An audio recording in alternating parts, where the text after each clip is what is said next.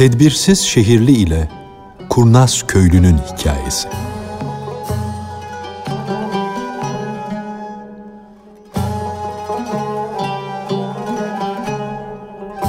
Ey kardeş!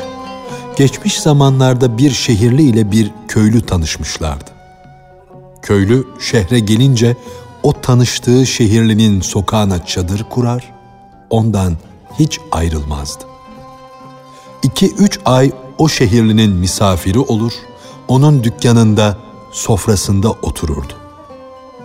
Köylünün neye ihtiyacı varsa şehirli bedava olarak onu yerine getirirdi. Köylü bir gün yüzünü şehirliye çevirdi de, ''Ey efendim'' dedi. ''Sen hiç köye gelmez misin? Seyre seyrana çıkmaz mısın? Allah aşkına bütün çocuklarını getir. Şimdi tam gül mevsimi, ilkbahar. Yahut yazın meyve zamanı gel ki sana ikramlarda bulunayım, hizmet edeyim. Soyunu, sopunu, çoluğunu, çocuğunu getir de köyümüzde üç dört ay kal. Bahar mevsiminde köy pek hoş olur. Çayır çimen kesilir. Gönüller alan, gözler okşayan laleler açılır, saçılır. Şehirli onun bu ısrarlı davetinden kurtulmak için geleceğim diye söz verdi. Bu sözün üstünden sekiz yıl geçti. Köylü her sene şehre gelip onda misafir olduğu zaman ne zaman geleceksin? Neredeyse kış geldi çattı derdi. Şehirli de bu yıl bize filan yerden misafirler geldi diye bahaneler bulurdu. Gelecek sene mühim işlerden yakamı kurtarırsam sizin tarafa koşup gelmek istiyorum derdi. Köylü, çoluğum çocuğum senin çoluğunu çocuğunu bekliyor ey kerem sahibi diye karşılık verirdi. Köylü her yıl leylek gibi gelir şehirlinin damına konardı. Ev sahibi şehirli her sene altınından ve malından misafiri için harcar ve onun üstüne sanki kol kanat gererdi. Nihayet son defada o cömertlik pehlivanı şehirli tam üç ay köylünün önüne sabah akşam sofra kurdu, yedirdi, içirdi. Köylü gördüğü ikramlardan utandığı için şehirliye ne zaman sözünde duracaksın? Hani bana gelecek misafirim olacaktın? Hep beni aldatıyorsun dedi. Şehirli de canım da bedenim de sana gelmek, seninle buluşmak istiyor. İstiyor ama her şey ilahi takdire bağlı. O bizi eviriyor, çeviriyor. Benim elimde bir şey yok ki, dedi. İnsan yelkenli gemiye benzer. Rüzgarı estiren Allah gemiyi ne zaman, ne tarafa sürecek bilinmez ki.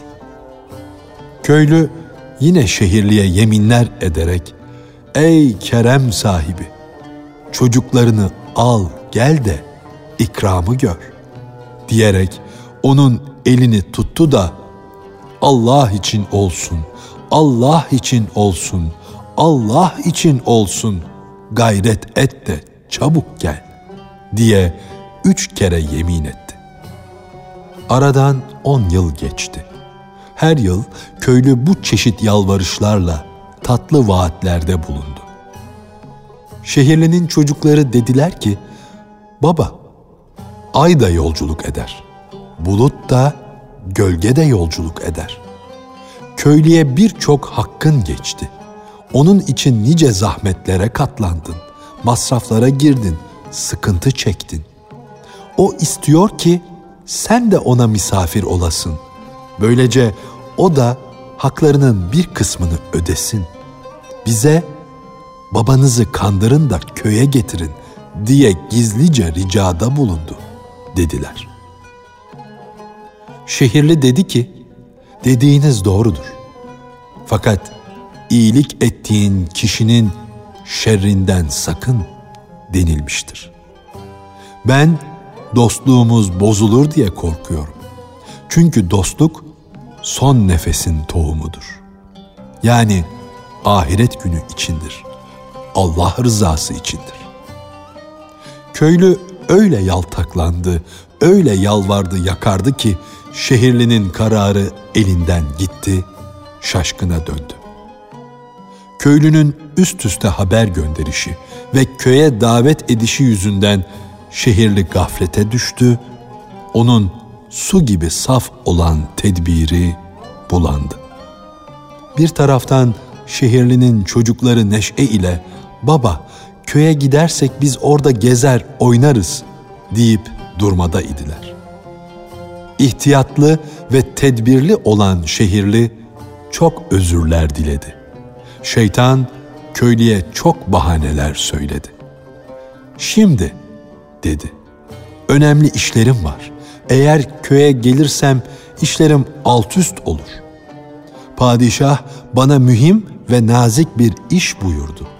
Geceleri bile uyumuyor, benim bu işi başarmamı bekliyor.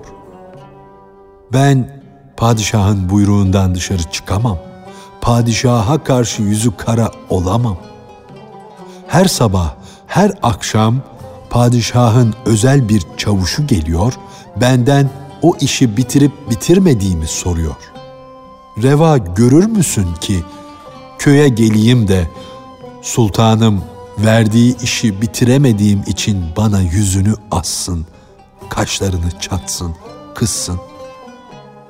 Ondan sonra onun öfkesine nasıl dayanabilirim? Onun gözü önünden kaybolmak için kendimi diri diri toprağa mı gömeyim?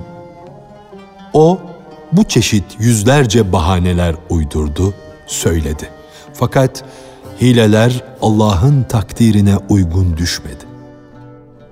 Allah'ın kazası, takdiri, gözleri perdelerse cahil bir köylü, bilgili bir şehirliyi mat eder. Bu yüzdendir ki binlerce tedbiri olduğu ve çok ihtiyatlı hareket ettiği halde şehirli, köylüye mat oldu ve köye olan yolculuğunda beklenmedik afetlere uğradı. Şehirli kendi dayanma gücüne pek güveniyordu. Gerçi tedbir ve sebat bir dağ gibi ise de ilahi takdirin, kazanın yardım seli o koca dağı sürükledi, götürdü. Şehirli işe başladı. Köye gitmek için hazırlandı. İstek kuşu köy tarafına doğru uçmaya başladı. Şehirlinin hanımı ve çocukları yol hazırlıkları yapmışlar, götürülmesi gereken eşyayı azm öküzüne yüklemişlerdi. Çocuklar sevinerek koşa koşa köye gidiyorlar, köyde yemiş yiyeceğiz, müjde diyorlardı. Bizim maksadımız, dileğimiz hoş bir çayırlık, çimenlik, yeşil bir köydür. Biz şehir hayatından usandık, bıktık. Orada kerem sahibi, gönüller alan yerde dostumuz var. O kerem sahibi dost binlerce özlemle bizi çağırdı. Herhalde bizim için o yeşil köyde ikram ağaçları, bağış fidanları dikilmiştir. Biz uzun süren kış mevsiminin zahiresini, azığını dostumuzdan alır, şehre getiririz. Belki de cömert dostumuz bağını, bahçesini de bize bağışlar ve kendi canında bize yer verir. Dostlar, çabuk olun da şu köyden yararlanalım diyorlardı. Fakat içlerinden akıl onlara pek sevinmeyin, ferahlamayın diyordu. Şehirli ve çocukları hazırlıklarını bitirdiler. Katırlara binip köye doğru sürdüler. Sevinerek hayvanlarını sürüyorlar. Gezin, yolculuk edin de ganimetler bulun diyorlardı. Şehirli ile çocuklarının gündüzün güneşten yüzleri yandı. Geceliğinde ay ile yol bulmayı öğrendiler. o zahmetli, kötü yol onlara güzel göründü. Köye gitmenin sevinciyle yol cennete dönmüştü. Şehirli ve çocukları aldandılar. Çıkın içinde altın var sanmışlardı da köye doğru koşup duruyorlardı. Güle oynaya o köylünün hile dolabına doğru çark vurarak koşuyorlardı. Köye doğru uçan bir kuş görseler sabırsızlıktan elbiselerini yırtıyorlardı. Köyden ve köylünün yanından gelen kimi gördülerse onun yüzünü, gözünü öpüyorlardı. Ve ona sen bizim dostumuzun yüzünü görmüşsündür. Bu sebeple sen bizim canımızın canısın. Sen bizim gözümüzsün diyorlardı. Sözü kısa kesiyorum. Köy göründü. Göründü ama o köylünün köyü değildi. Şehirli başka bir yola saptı. Bir ay kadar köyden köye koştular. Çünkü gidecekleri köyün yolunu iyi bilmiyorlardı. Şehirli ve çoluk çocuğu da o yolda eziyetler çektiler. Yorgunluklara katlandılar. Karada yaşayan kuşun suda eziyet çektiği gibi sıkıntılar çektiler. Artık onlar köye de, köylüye de doymuşlardı. Hatta usta olmadan şeker yapmaya da karınları toktu. Bir ay sonra kendileri aç, hayvanları yemsiz, otsuz olarak köye ulaştılar. Köylüye bak ki niyeti bozuk olduğundan davetli misafirlerine neler yaptı. Bağ, bahçeye girip de bir şey yemesinler diye gündüzün misafirlerinden yüzünü gizledi. Onlara görünmedi. Misafirler köylünün evini sorup buldular, yakınları gibi kapıya koşuştular. Evdekiler kapıyı açmadılar. Şehirli bu kabalıktan, bu kötü davranıştan çok üzüldü, deli gibi oldu. Fakat kızmanın, sert davranmanın sırası değildi. Kuyuya düşünce sert davranmanın ne faydası olur? Gecenin ayazında, gündüzün güneşin yakıcı harareti altında tam beş gün, beş gece kapının önünde kaldılar. Orada kalmaları gafletten ve eşeklikten değildi. Belki çaresizlikten, açlık ve susuzluk yüzündendi.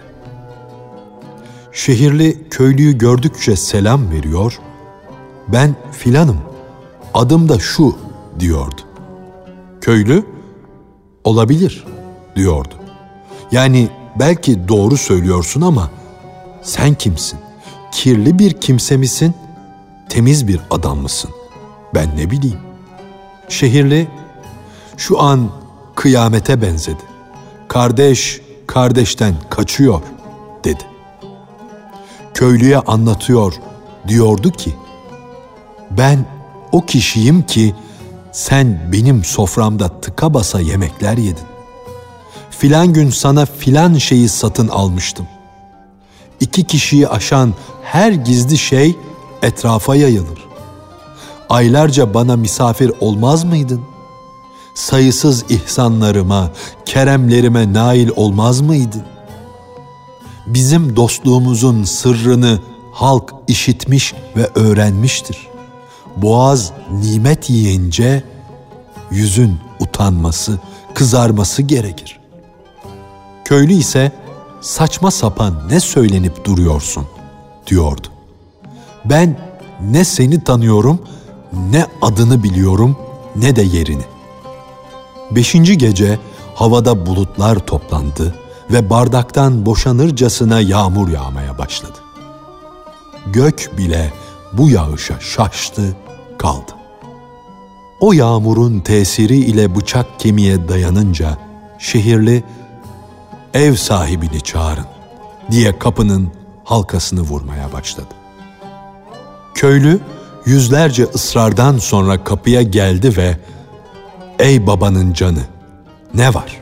ne istersin? diye sordu. Şehirli, ben eski haklarımdan vazgeçtim, dedi. Sana yaptığımı sandığım iyilikleri de terk ettim. Ben şu beş gün içinde beş yıllık zahmet ve meşakkat çektim. Bu yakıcı sıcakta zavallı canım perişan oldu. Ey sevgi güneşi batmak üzere olan dost!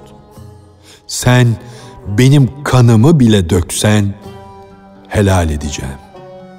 Şu yağmurlu gecede bize bir köşe ver de kıyamette sevap kazan, azık elde et. Köylü, şurada bir kulübe var. Bahçıvan orada kurtları bekler. Bekçilik yapar, dedi. O koca kurt gelirse onu vurmak için bahçıvanın elinde ok ve yay bulunmaktadır. Sen de o zahmete katlanır, o vazifeyi yaparsan, yani kurda bekçilik edebilirsen, orası senin olsun. Eğer o işi yapamazsan, dilediğin yere git. Şehirli dedi ki, sana yüzlerce hizmet ederim. Yeter ki sen hemen bana bir yer lütfet. O yayı ve oku da elime ver. Ben uyumam, üzümleri beklerim. Eğer kurt gelirse, baş gösterirse onu da okla vururum. Ey iki gönüllü, iki yüzlü adam! Allah rızası için bu gece bizi yağmur altında, çamur üstünde bırakma. Köylünün bahsettiği yer boşaltılınca şehirli çoluk çocuğu ile o daracık, o kımıldanacak yeri bulunmayan kulübeye sığındı.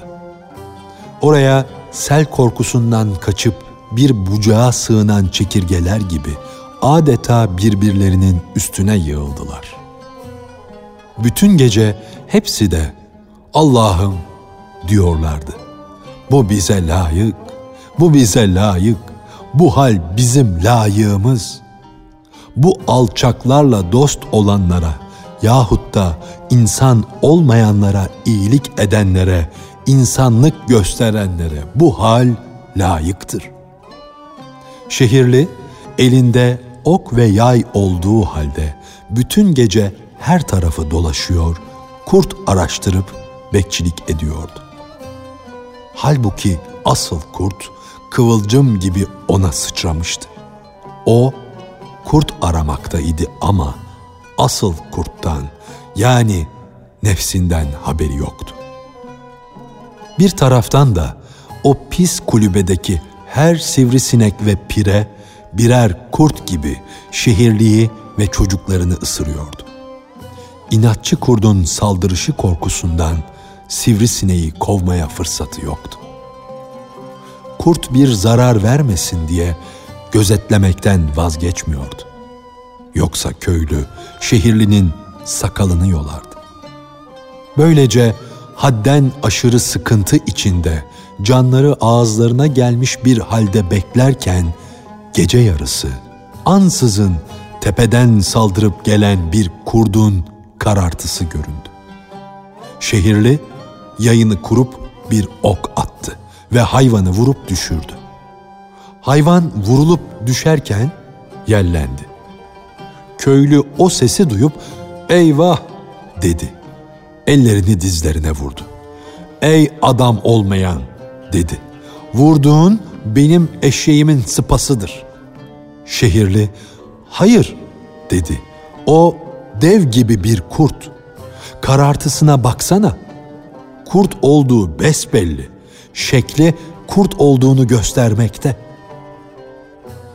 Köylü hayır dedi. Ardından çıkan yelin sesinden tanıdım. Onun yellenmesini suyu şaraptan nasıl ayırt edersem öyle tanırım. Bahçede gezen sıpamı vurup öldürdün. Dilerim bundan sonra rahat ve neşe yüzü görmeyesin. Şehirli, iyi bak dedi. Şimdi gece, insan geceliğin iyi göremez. Gece insan yanılabilir. Herkes geceliğin gördüğünü tanıyamaz. Hem gece hem gökte bulut var. Hem yağmur yağmada. Bu üç karanlık insanı adam akıllı yanıltabilir. Köylü, o bana aydın gün gibi apaçık. Ben spamın yellenmesini tanırım, dedi. Yolcunun yol azığını tanıdığı gibi ben de spamın yelini o kadar iyi tanırım ki, 20 yellenme arasında onun yellenmesini ayırt ederim. Şehirli artık dayanamadı. Birden bire fırladı, köylünün yakasını tuttu. Ey hileci ahmak dedi. Sen hem esrar içmişsin hem de afyon yutmuşsun. Ey sersem adam, üç karanlık içinde sıpanın yellenmesini tanıyorsun da beni nasıl tanımıyorsun? Gece yarısı sıpasını tanıyan nasıl olur da on yıllık arkadaşını tanımaz, bilmez.''